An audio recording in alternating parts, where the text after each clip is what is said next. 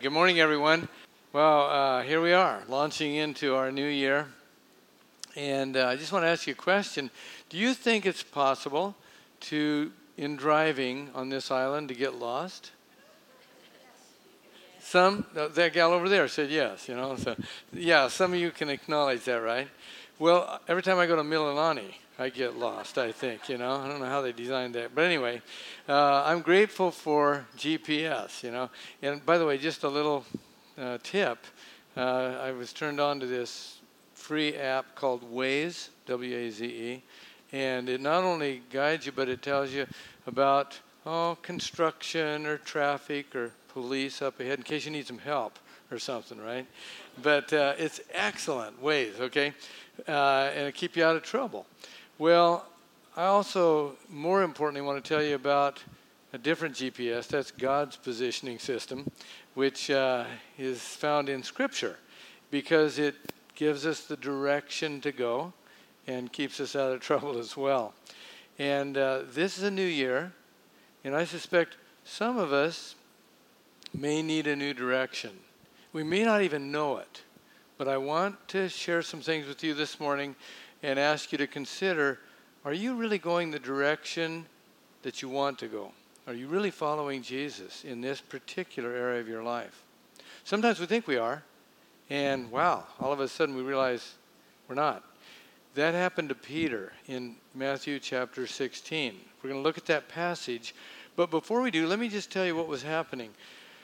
For the first several chapters of Matthew, after Jesus is baptized in the Jordan. He begins his ministry. He's teaching as no one had ever taught. They're amazed at his teaching, but his miracles, which validate his message, they're just astounding people. But by the time the resistance is building in Jerusalem among the leaders, by the time you get to the 12th chapter of Matthew, it's really a crucial point. And it becomes apparent that the Jewish leaders, the religious leaders, are rejecting the message and the messenger, their Messiah, Jesus. In fact, in Matthew chapter 12, they attribute his power, his works, to the devil. Jesus called that blasphemy of the Holy Spirit. They had every reason to believe and to receive their Messiah, but they rejected him outright. And from that point, Jesus turns and goes a different direction. And instead of teaching the multitudes, now he's focused on training the 12 and moving toward the cross. And in Matthew chapter 16, he tells his disciples that he's going up to Jerusalem and the chief priests, the scribes, and the elders are going to kill him. And then he will rise on the third day. But they didn't hear that last part.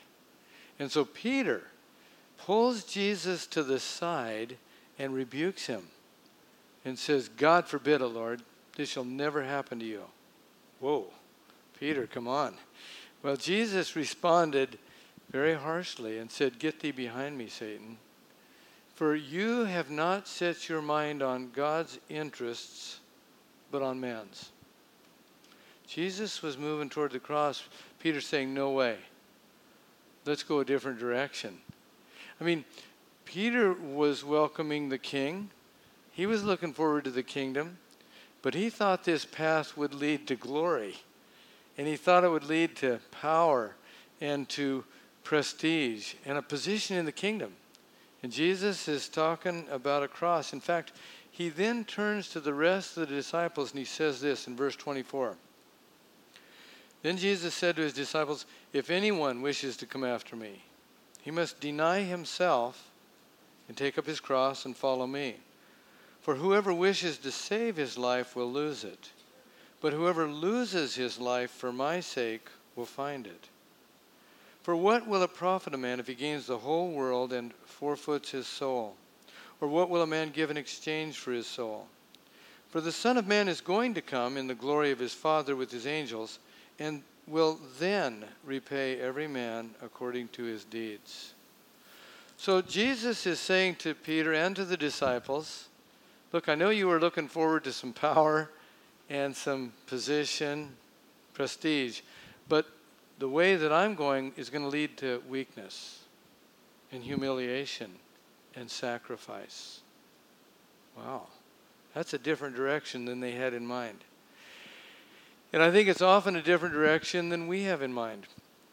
And we don't even realize it. But we can be so shaped by our culture that we want to go along and get along and be comfortable. And well, we can go to church, but do we really follow Jesus in those areas? Probably not, if there's not some weakness, humiliation, and sacrifice. Now, there will be reward coming, Jesus said. Oh, there will be glory. But first the cross and then the glory. That was true in his life.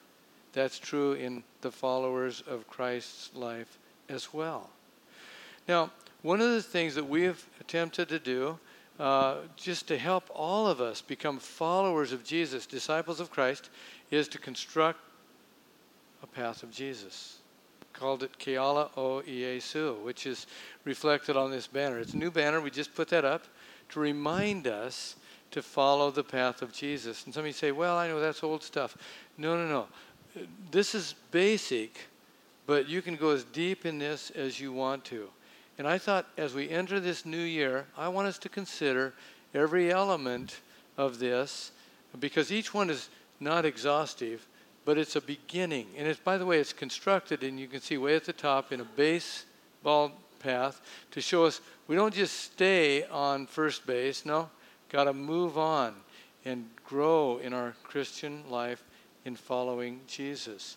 So I want you to consider this morning, there's an outline in your bulletin, each one of those areas as the Holy Spirit might speak to you about the direction that you're going in relation to following Him. So in 2016, can you say this? I'll follow the path of Jesus, learning more of what it means to love God. Well, we've expressed it very simply, just an introductory to following God and loving Him this way. And let's say this together. We grow to love God through biblical teaching and engaging worship in weekend services. Worship and the Word help us to love God. We learn about Him through His Word and we respond in worship. Now, weekend worship is a beginning, okay, and it's a culmination. For instance, it's a springboard into our week as we gather collectively to worship God and to hear His Word and to think about it. But it moves us into our week so that morning by morning, we can open our Bibles, we can begin praising God and, and just learn from His Word. I'm going to challenge you to just make it a priority to love God through your worship this year. Start every day with Him. Give Him the first 15 minutes of the day. As we do that, then when we come into weekend worship, it's an overflow because uh, we're seeing that worship is certainly not limited to singing, that's part of it but everything we do is an act of worship. And it, it can be a culmination as we come together in our weekend services and a springboard into worship the following week. You know, one of the things that worship does? It lifts us from our own circumstances, puts things in perspective, and helps us to see the one who can do something about it and whom we can trust. It delivers us from ourselves. Because our natural default is to self centeredness, okay? Uh, there was a guest speaker here recently um, that, uh, in fact, even made a comment about your pastor. I won't mention his name, but I'll t- tell you his initials. They're Jay Jarman, formerly my best friend. And um, he said that I had said, the day before last Sunday that, uh, that I'd been following Jesus for 45 years and I'm as selfish now as I was back then. And I thought, well, I need to think about that. I mean, I did tell him that. He, he was right in saying that. But, you know, as I've reflected on that, I thought I need, I need to clarify that a little bit here. What I really meant was, I have the capacity to be as selfish now as I was 45 years ago when I committed my life to Christ, which is true. Um, am I as selfish? I don't think so. And I share this with you not just to defend myself, but to encourage some of you folks. Some of you are maybe fairly new believers and you're thinking, oh man, man, is this going to be worth it? I mean, am I going to make any progress through the years if I seek to follow Jesus? And I want to say, absolutely. In fact, I, I haven't asked Dee this, but I mean, in front of everybody and God and everybody here, am I as selfish now as I was then? I mean, oh. You mean I have the capacity? But I remember when we were first married, oh, I was totally wrapped up in myself. And even before we got married, and, and if her parents were alive, they would attest to that, I'm sure. There's been progress. Uh, but I have the same capacity on any given day to revert right to self centeredness. And sometimes I do. And I need to worship just on a regular basis. I need to be in the Word just to renew myself, to keep the focus on Christ. And I would suggest maybe that's true for you. And if you're not, you know, just growing in worship, responding to, to, to the Lord and learning to love Him through the word and worship, go in a different direction this year. Make that a part of who you are growing to love God this year. Secondly, can you say this? Uh, that in 2016, I will follow the path of Jesus, learning more of what it means to connect with one another. There it is, right there. Let's say that one together. We connect with one another through Bible study and caring in Ohana groups. Those are small groups that we have here, and uh, they are powerful.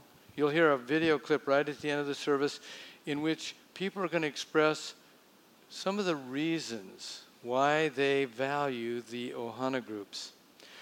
Scripture in New Testament talks about the community that that early church lived in. I mean, they were connected with one another. And if they hadn't been, we would never have heard the gospel. Because they were so committed to one another and connected that the outsiders said, Behold, how those people love one another.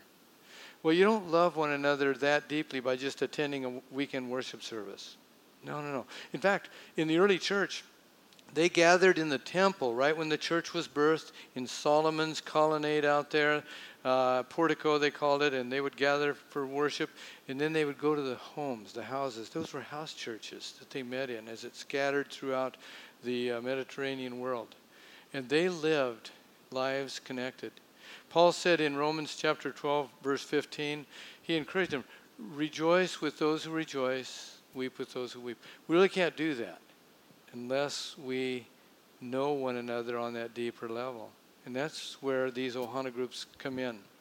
I read about an internet site where people are being employed uh, to give hugs, free, not free hugs, uh, platonic hugs. It costs you 60 to 80 dollars uh, an hour for those hugs.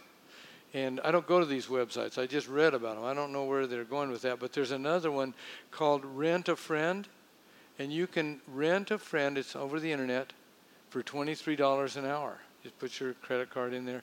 And um, there's 500,000 to choose from. Real friendship, right? And I thought, you know what they ought to do is come to Kaimuki Christian Church. I see lots of free hugs given every time we gather, certainly in the Ohana groups. And if they want a real friend, join an Ohana group.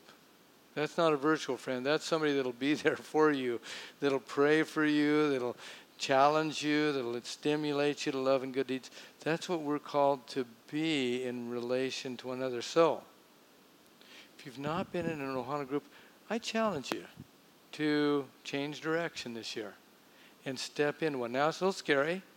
Um, you know, what's going to happen in there? I mean, well, that's where faith comes in. You'll be loved and accepted, and you'll grow. Third, this new direction, this new year, can you say, I, I will follow the path of Jesus, learning more of what it means to serve the Lord? To serve the Lord. You know, uh, Scripture is filled with how we've been called with that calling on our lives to serve. Jesus said, I came not to be served, but to serve, even Jesus himself. And then we're told in Scripture that we've been given gifts, and we're to use those gifts In fact, in 1 Peter chapter 4, verse 10, it says this As each one has received a special gift, employ it in serving one another as good stewards of the manifold grace of God. Good stewards, in other words, we're managers. He's given us a gift. Don't bury it, use it. And it says of the manifold grace of God. In other words, the varicolored. It's we don't all have the same gift. We have different gifts. Under serve the Lord, let's say this one together. We joyfully serve the Lord to meet the needs in our church, community, and world through ministry teams. Now, each of us is called as a follower of Jesus to be a servant in our marriages, in our family, right in the neighborhood that we're at, you know, where God placed us, in our workplace or where we go to school. We should be known as a servant, somebody that is humbly serving others. But also, in this church, we have dozens of ministry teams. And there's something about serving in community where we learn to honor one another, give preference to one another. We learn to uh, work together, valuing the differing gifts that people have as Christ has put us together in that ministry team. On uh, Christmas Eve, and by the way, I think those Christmas Eve services are my favorite services of the year. We had those four this Christmas Eve, and I just was so blessed by them. Lisette put th- those elements all together, and as as people would share, even from the parking lot with the greeters and folks up in the sound and audio visual booth to the on the lanai, people sharing their various gifts in the worship center here. It was just a blessing, and God's glory was on display as people were using their gifts. I think especially I was touched by the singing that night and the music and just how that was honoring to the Lord and the special numbers, that trio that sang at the last two services, and the soloist at the earlier ones, uh, Katie, and then uh, Charlie accompanying the hula with Oh Holy Night. I loved that. And then we got to the candle lighting service and the element at the end, and I, I lit my candle and Dee's, and we came up here, and Charlie was to lead us in Silent Night. So we began singing, and I heard my voice and I realized my mic's on. And uh, I looked over at Charlie. For just a fleeting moment, I was tempted to just leave it on and just belt it out, you know. See how Charlie responded to that, you know. But then I almost started laughing. And I thought, well, that would be inappropriate at this time. But let me tell you why I almost started laughing in that moment because I reflected briefly on a show that Dee and I had seen on television the night before. It was the I Love Lucy Christmas special. And it's colorized now. And so we watched that and enjoyed that. I've had to tell people in our services now, look, if you're younger than 50, you probably don't even know who Lucy is.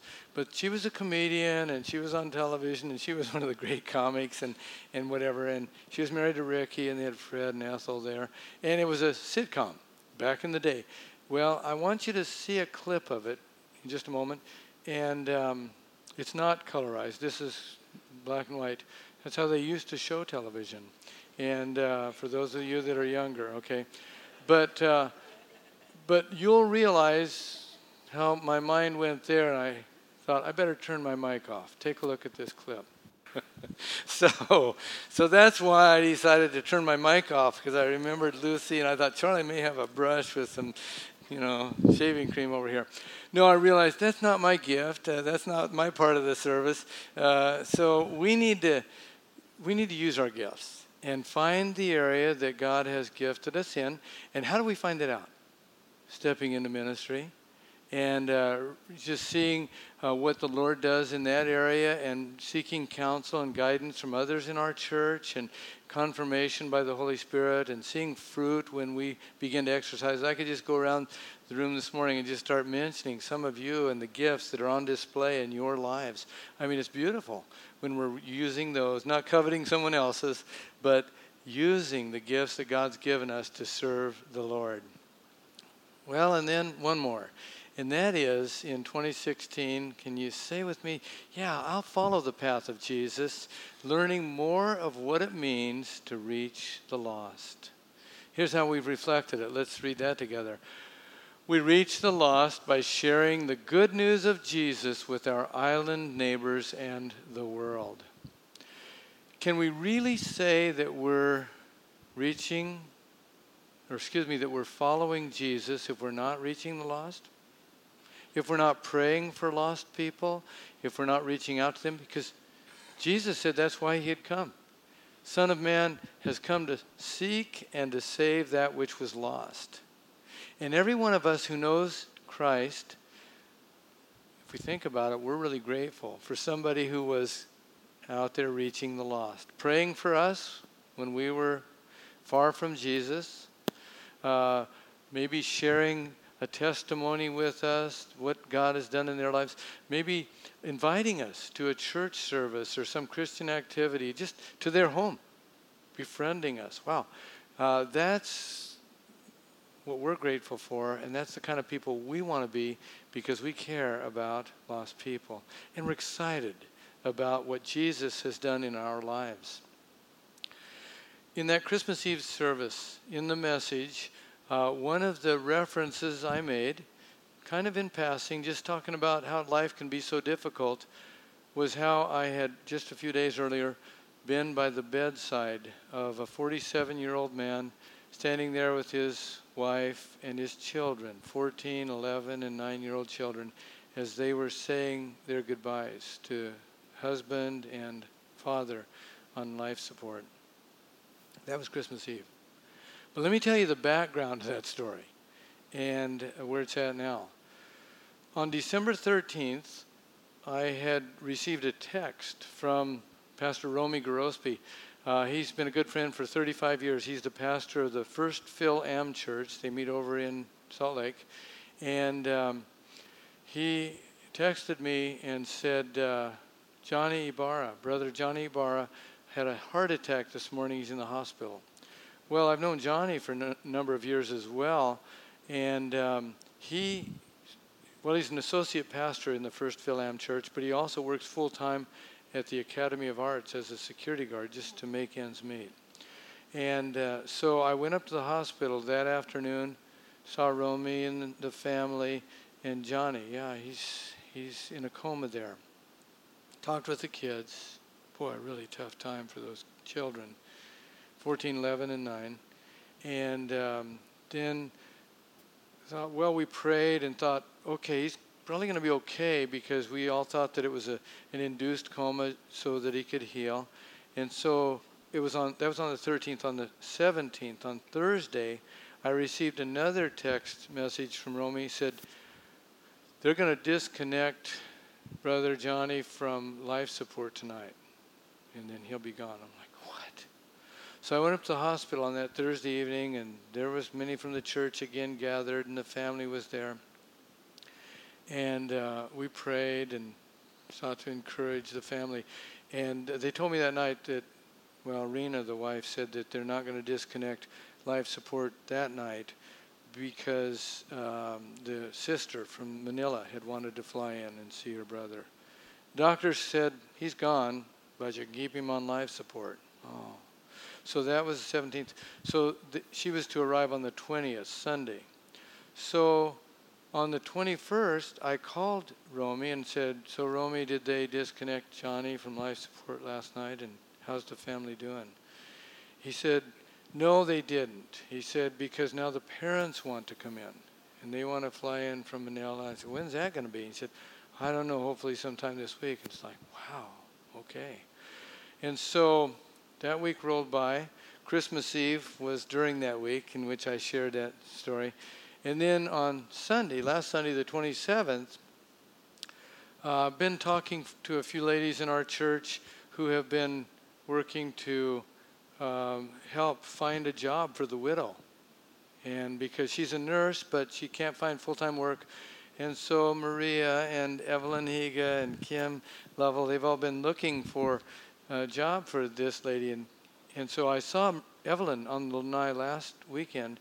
Said, Evelyn, so have you heard anything about a possible work for Rena? And she said, Yes, I think so. But she said, I've been on Facebook and Romy says that Johnny's reviving. I'm like, What? And so I, Jay was preaching that morning. I went right to my office and called Romy, and he said, Brother Ron, it's a Christmas miracle. He said he's, he's uh, off breathing apparatus, breathing on his own, and his right arm and right leg are moving. Wow. Went up there that night and uh, went into the hospital room and just uh, sharing with the family, rejoicing with the family. We were just thanking God. By the way, he's not out of the woods yet. He still hasn't regained sight. Uh, he responds, you know, to them. Uh, I was up there again on Friday, and um, he needs movement in his right, left side. So please keep praying for Johnny and Rena and that family. But that night in the hospital room, it was joy. It was just gratitude because, wow, God is moving here. I walked out into the hallway, and there's a guy sitting there. He's a nurse sitting at the desk there. And I said, There's a miracle happening in this room here. And he just smiled and nodded his head.